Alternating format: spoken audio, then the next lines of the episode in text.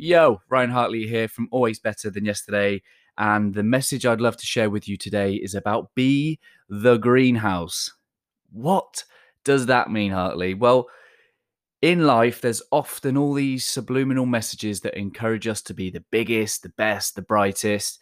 And what that really means, if we were a plant, that we would aspire to the, be the biggest, the brightest, the the most attractive. And in growing, what we do is we grow at the expense of others. We we cast a shadow on those around us, and and nobody else thrives in our presence.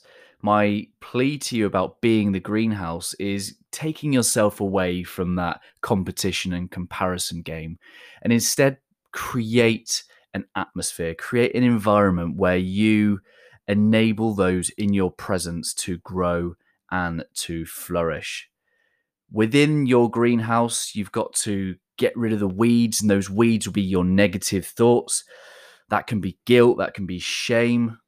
Those things just do not serve anybody. Replace them with seeds of positive self talk.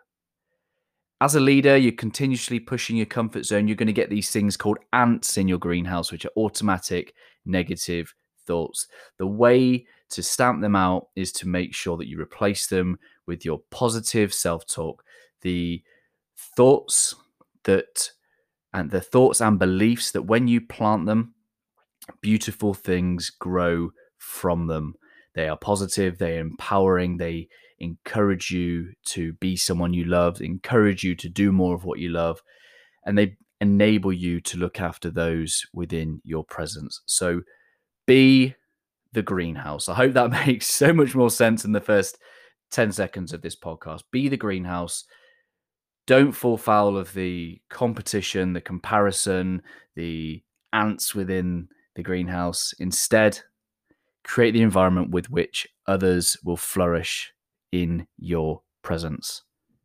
Much love, guys.